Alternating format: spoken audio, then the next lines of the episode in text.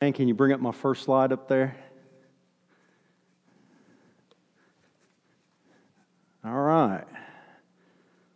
Now, I had a laser pointer, but it's not working today, so you're going to have to bear with me. Now, I might be surprised here, but I think there might be one other person sitting in here other than me that might know what that is. Anybody want to hazard a guess at what it is? Anyone? It comes from a map, exactly. Okay, I was surprised. I didn't know you'd be that guy, Kevin. okay, comes from a map. Anybody know what it's called, though? Go ahead. It's, it's in the legend of the map, right. It's actually what we call a declination diagram. Declination diagram. And what it does is it tells you about the three different types of north that are on a map. Okay? Now you might be thinking, now wait a minute, Sites. We came here to hear a sermon today, not have you give us a class on map reading, okay? Well, bear with me a little bit. There's a couple guys who got that. It's a really bad map reading joke, okay? bear with me a little bit because I'm going to take you in a direction which Diane's going to lead us to the next slide. Staying the course when you're tired of the battle. Okay? And that's our fundamental verse up there, Acts 20, 24. Y'all can turn in your uh, Bibles if you want to. And uh, I'll go ahead and uh, read that at this time. All right. However, I consider my life worth nothing to me if only I may finish the race and complete the task the Lord Jesus has given me the task of testifying to the gospel of God's grace. Okay, you can see the fundamental verse up there on the slide. Go ahead and go ahead and go to the next slide, please. All right, now there's that diagram that we saw again, right? What I call that diagram? Anybody remember? The declination diagram, right? Okay. And I'm going to try to use map reading terminology today. So the top of the screen is north, okay? The bottom of the screen is south. Okay, any remember the compass rose? So what's this side of the screen? West, and the other side of the screen is east. Okay, because right and left are not proper uh, directions in map reading. Okay, I know I know we all use that. Well, turn left here, turn right here. That's not how map reading works. Okay. So the declination diagram, which is on the what side of the screen? The west side of the screen. Okay, that's where, again, where you see those three norths. Okay, now the line that runs straight up and down with the big star in the middle of it, that's what we call true north. Okay? And then you see the two lines off to the left and the right. Now, depending upon what side of the earth you're on, those that GN line and that MN line might be on different sides of the true north line, okay? And we're going to talk a little bit about that here in the next couple slides. But as you see that uh, line that runs to the, that, that MN line that runs to the what side of the true north line? The west side of the true north line. That is what we call magnetic north, okay? And we'll see this a little bit in, a, in another slide, but the magnetic north is where the arrow, the north seeking arrow of a compass, always points to on the earth, okay? And you see there's some different numbers down in there. Well, what that 19 with the little circle is 19 degrees on the magnetic north line. That means that magnetic north is offset from true north by 19 degrees. Okay? Now, again, depending upon where you are on the earth, that number will change. Okay? It could only be one degree. Depending upon if you were at the North Pole or the South Pole or very close there, all these lines would be very, very close together because of declination and the way that it works with the uh, magnetic field of the Earth. Okay. Then on the what side of true north? On the east side of true north, you have GN, which is grid north. Okay, and we'll see that on the next slide when we get there. how grid north works. And you can see there's also a one circle and a 09 with a little line there. Well, that means one minute, nine seconds, okay? All right, so now that we kind of sort of have an understanding of what the declination diagram is, let's go ahead and move over to the picture on the what side? On the east side, okay? And what that is, and, and sorry, it's kind of hard to see, but what that is, is that shows you on the earth how the declination diagram works, okay? Now, the reason why lines are different colors is, is just because I wanted to make them a unique color so that you could see that each line has a difference, okay? But other than the color on those lines, who can tell me some differences that they see with the lines?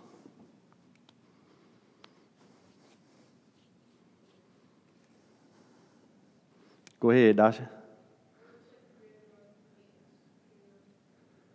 Grid north does meet true north each and every single time, and that will never change. Okay, we'll talk about that in brief a little bit. Anybody see any other differences in between the two lines? There's two major differences. Well, magnetic north and true north, if you see, kind of go in an arc pattern, right? And then grid north goes in directly a straight line. Okay, those are the two differences. Now, true north will follow the curvature of the earth from the North Pole to the South Pole. We all know that Earth is a three dimensional object, not a two dimensional object, that has two poles, the North Pole and the South Pole, or as they refer to in map reading terminology, the geographic poles, that bar a catastrophic event happening on the Earth those will never change, okay? Um, now, with your grid north, okay, you can see that's always straight. We'll talk about that on the very next slide of why that is always just directly north south or directly east and west because grid lines do go east west and north south, okay? But one thing you'll notice is different up there, like Dasha said, grid north and true north intersect at the geographic North Pole. However, magnetic north has its own pole that it intersects to up on the top of the earth, and we'll see a slide on that a little bit later that talks about magnetic north. Can you go to the next one, Diane? Okay, here's grid north right here. The reason why there is a grid north is because the earth is a three dimensional object or three dimensional shape, we cannot look at it on a map, which is a two dimensional shape, unless we kind of slice it up, we take it out, we lay it open onto that two dimensional shape. Now, in high school history class, we probably all remember we saw that big two dimensional uh, object of the earth there. Does anybody remember what that projection is called? The name of that projection? the Mercator projection, right? Okay. Well, that's what that UTM is up there. That stands for Universal Transverse Mercator. And why we have grid north versus the other two types of north is because when you lay the earth out in that two dimensional form, we have grid lines, north south grid lines, east and west grid lines, and that helps us navigate on a broad scale on the earth. Now, when you see very small scale maps, those grids will become closer and closer together. On most maps, whether they're from the, Def- the Defense Mapping Service, which does the military maps, or the USGS, the U.S. Geological Survey, they're normally 1 to 24,000 scale, 1 to 50,000 scale, and they normally track things in kilometers just to make things easy. Okay? All right, can you go to the next one, Diane? All right, now here's where it gets real interesting, okay? So you have this thing called the agonic line, okay? Now the agonic line goes all the way around the earth, all right? Anybody want to take a guess where the agonic line starts and finishes? Where? Where's that?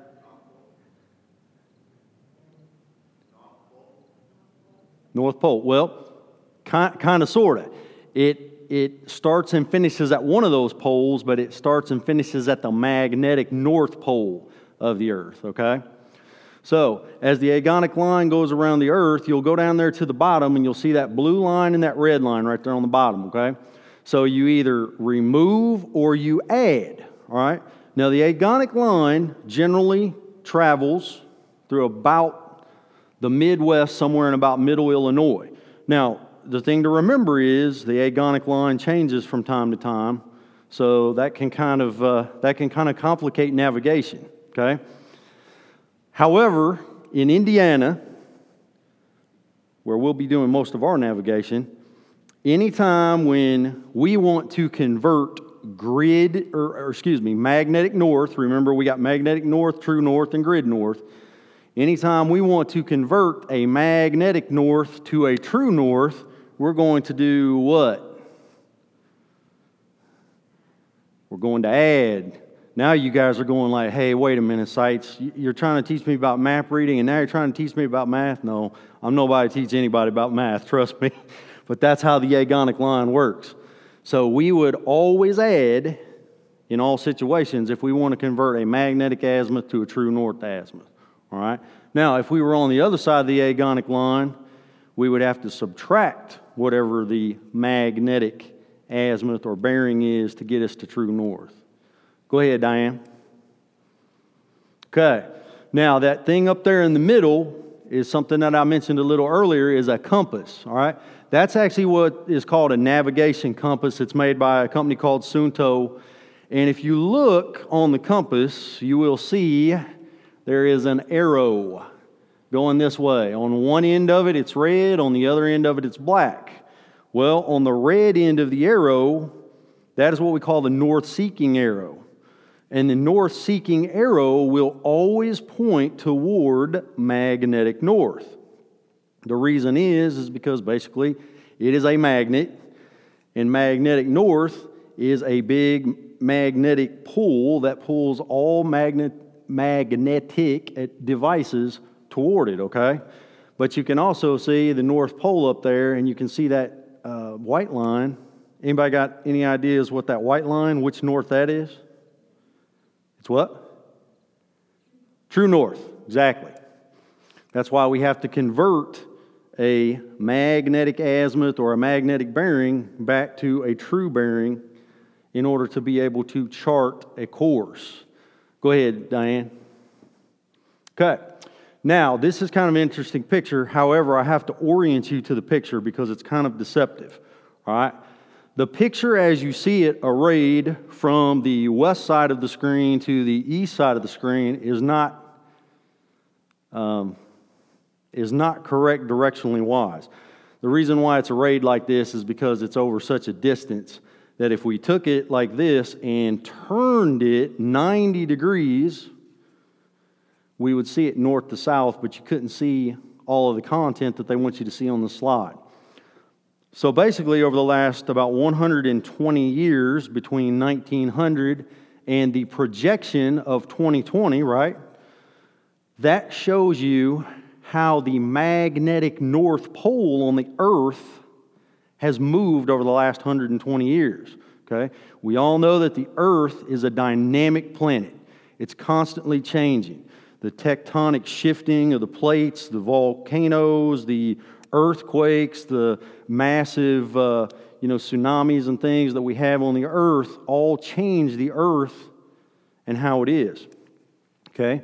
Thus, since the magnetic north is part of the earth's crust and the earth's surface, magnetic north will constantly change.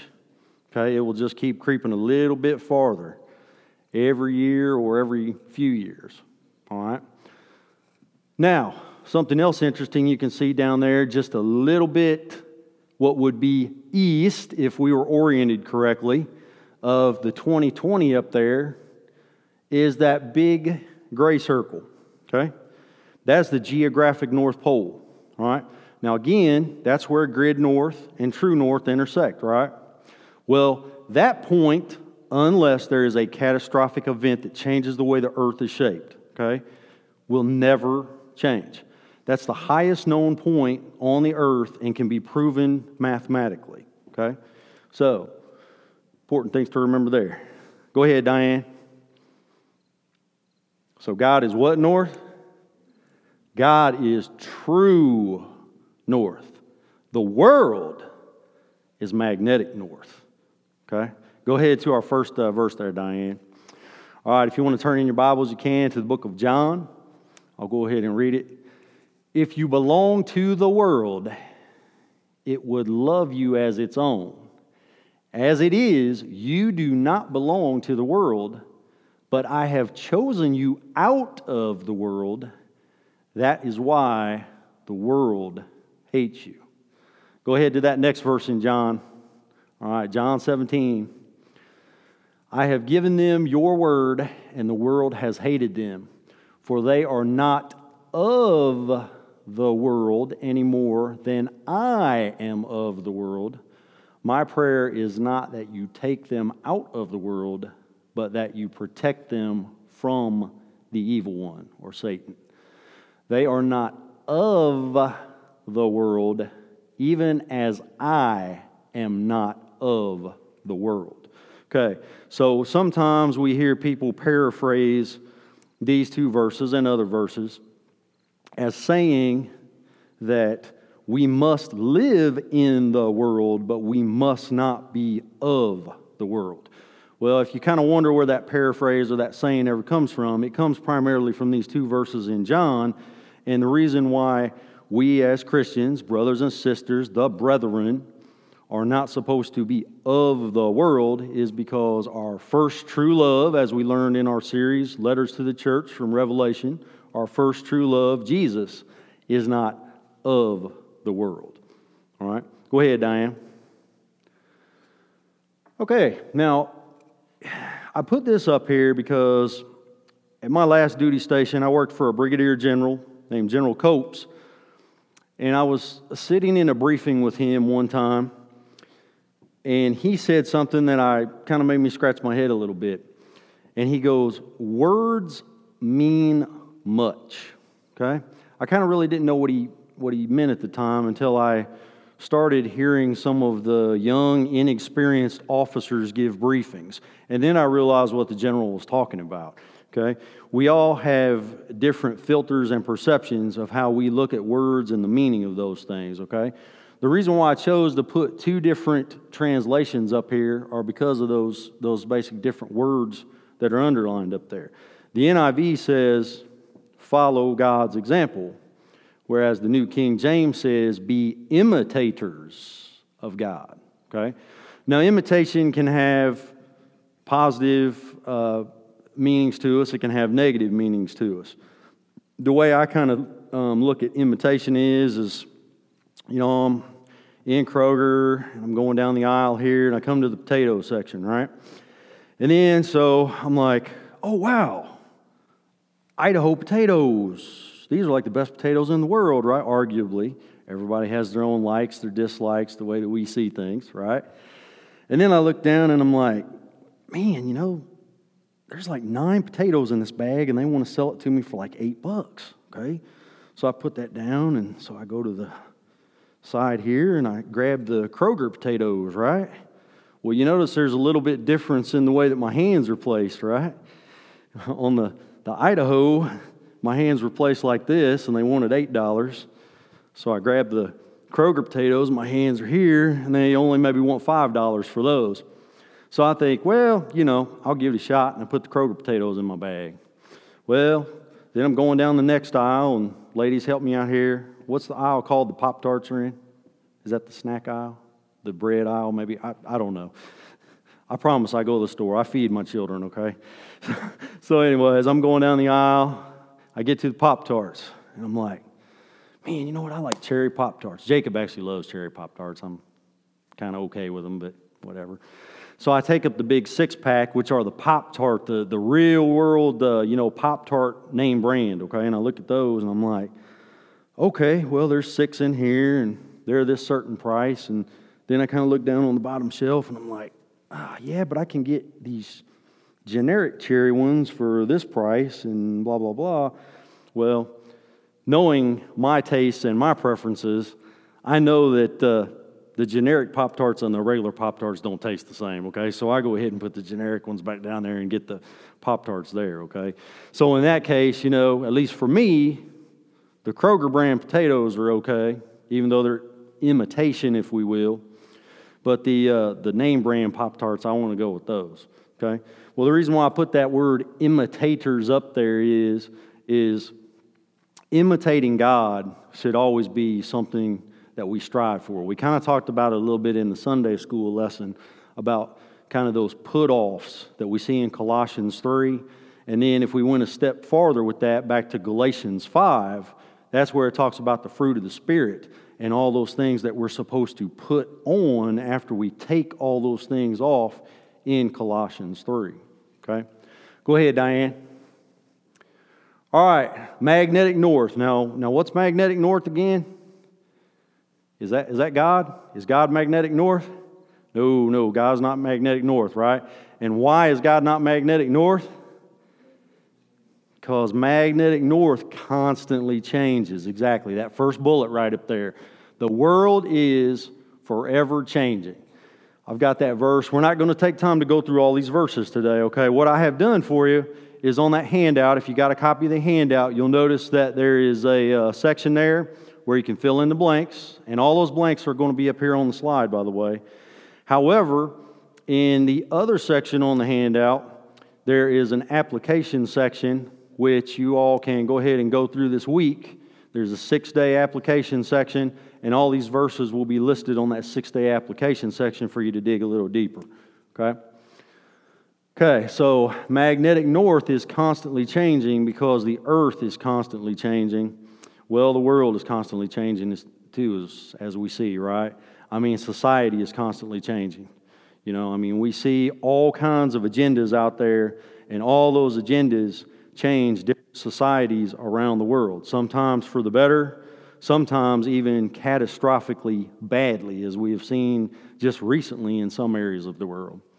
Okay. Worldview can be wrong. All right? When we uh, start our Warrior series here in a few weeks, we're going to talk uh, in some detail about the different world views and how they, they view um, Scripture and the way that God looks at things versus the way that we as Christians should look at things. All right?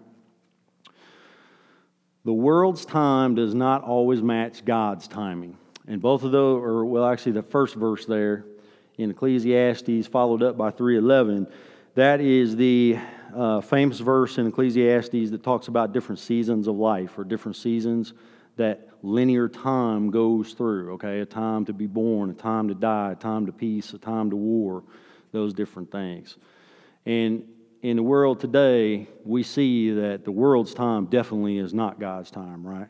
The world tells us you got to have this brand new car right now. You got to have this brand new home right now. You got to do this right now. Well, yeah, but I have to pray about that. I have to yield a little bit. I have to wait on God's timing. No, you don't. No, you don't. You need to stand up and you need to take charge and you need to do this, right? Well, we as Christians know that that's not always the case. We need to pray. We need to wait. We need to yield. Okay. The world conforms to its own understanding, not God's understanding. In some ways, we see this even in the documents that govern our own country. What's the law of the land in the United States? The U.S. Constitution, right? Well, if you read that cover to cover, you see that that document, being as blessed and as divinely inspired as I feel that it is, still does not always match up with the Word of God. Okay? So we have to take those things into consideration as well. The world is lacking. There is nothing that we can get from the world today, tomorrow, yesterday, anytime throughout linear time, all the time in between eternity past and eternity future, that can fill us the way that God is. All right, or the way that God can. Cars, homes, money, fame, prestige, all that. Just again, like we talked about, Brother Rick talked about in, in Sunday school today, all that stuff's going to pass away. And then we're going to go into eternity with God and we're going to be in His constant love from that point forward. All right? The world will limit you. Okay? Do we have any limitations with God? Well, unless He wants us to be limited in an area, okay? But I think we got, well, I didn't put Philippians 4.13 up there, but that's one of our class verses back there with our, our kids. And my boys say that all the time, 4.13, for I can do all things in Christ that strengthens me. Um, God will only limit us if He has something better for us or He has something more for us. Okay? The world will try to limit us by sex. The world will try to limit us by gender. The world, well, gender and sex are the same thing, sorry, by race, by, you know, social economic status. Those are all the ways that the world will limit us, and God won't limit us in those ways. Because He looks at me the same way He looks at Robert, the same way He looks at Donna. We're all His children, all right? Go ahead, uh, Diane. True north, this is God, right? And why? Because true north never changes, okay? First bullet up there. God is never changing. That verse in Hebrews, when I looked it up, I didn't even have to put that verse in Malachi up there because it says it all. Jesus is the same today, he'll be the same tomorrow, the same that he will always be. Okay? That was like, when, when I read that, I was just like, wow. Ugh. I was ready to go at that point. I was kind of, uh, I was kind of stuck at that point, actually. I think the devil was kind of working on me. They always say when you're, when you're doing good things, when God has something great for you, that's when Satan's going to work on you the most, right? Well, when I read that verse, that all got wiped out, and it was all very clear right after that. God's always right. Are we sure about that? Is God always right? Because the world tells us that right is a perception, right? Right is what you think it is, kind of like truth as well. Well, truth is what you make it. Or what is truth? I mean, is there a universal truth? Well, yes, absolutely. There is a universal truth, and that's God's Word. God is always on time. Sometimes it doesn't seem like it, does it? When we're hurting or we're going through something and we're just we're just wondering why, man, why, why God, why can this not be over with? Why can I just not be done? Why can we not get to the end result where you want me to be? Well, that's not how God works. God's about process, not about the start point, not about the end point. It's about all those little things, all those little pains, all those little hurts, all the triumphs, all the things that we feel and we think and we experience in between point A and where He wants us to be, right? Okay. The Word of God is all sufficient that verse there in 2 Timothy, probably the most famous verse in the Bible about sufficiency of God's word, actually says that directly in it. God's word is all sufficient. And the final uh, thing there is God, or with God, all things are possible. Now, we said God will limit you in some areas, but He's only limiting us to bring us to something or some place that He wants us to be to give us something better than what we thought we wanted or we deserved. Okay? Go ahead, uh, Diane. So, which north is your course following? Because we talked about at the beginning, this series or this uh, um, today's lesson was all about charting your course in the world, right? Well, here's something to think about. So, you guys remember all those rules that I taught you in the beginning of the course, right? Taught about the agonic line and about how when you're on this side, you add, when you're on this side, you subtract. You got all these different norths here, and you got to remember this, you got to remember that, okay? If you're with God, there is no agonic line, okay? Because you don't, ha- you, you don't have to bring your magnetic north back to true north, because when you're walking with God, you're automatically walking on true north, all right? Now, regardless of whether you're walking with God or you're walking away from God, everybody's course starts at the same point. All right? It's just what you do with that course as you go through life where your end point might end. And we'll see that here in just a bit. But if you're not walking with God and your course is of the world or in or for the world, then you're going to have to remember all that mathematical stuff I taught you and all that map reading stuff I taught you, okay? So I don't think anybody wants to remember that, do they? I'm surprised I even remember that after all these years, but I do. So go ahead, Diane. All right, there's our, our verse again from Acts 20 24, what it's all about. All right, go ahead. All right, and in closing, I got three things for you. And you're going to say, now, wait a minute, Sites, I only see two things there. Well, hang with me. I got that third one coming, all right? Okay, this kind of talks about a little bit in greater detail on the declination diagram, what we sort of touched on a minute ago. So everybody's starting point is the same, right? That blue dot you see down there at the point of the declination diagram. The blue dot or the starting point is the day that we became born again or we received Christ. All right? As we talked about in Sunday school again, when we receive Christ, we become new creatures in our life, right? Now it's up to us which way we go at that point. Whether we follow true north, which is God, and no Christian, including probably first and foremost this Christian's life, is ever going to go in a straight line, right? It's going to probably look more like this. It's not going to go straight. We all know that. We're all sinners and fallen short of the glory of God. But when we sin, again, as we talked about this morning, we repent of those sins and we always come back to true north and we start walking on that course again. Okay? And from your start point, if you generally walk true north with God, when you get up to the star up there, you're going to get to the ultimate point that all Christians want to be at and that's in heaven with God, okay? Where you see the symbol of victory, the cross. Symbol's not a symbol, it's not a symbol of shame anymore, it's a symbol of victory now after Jesus was put up there and then rose again, all right? But then you look over to magnetic north, and if you keep walking that path along magnetic north, your end point is going to be very different, okay? And we all know what that icon means up there. Don't have to say it. So let's all make sure that we're on true north, generally walking with God. Okay, go ahead to the next slide, Diane. Okay, here's the third point, okay?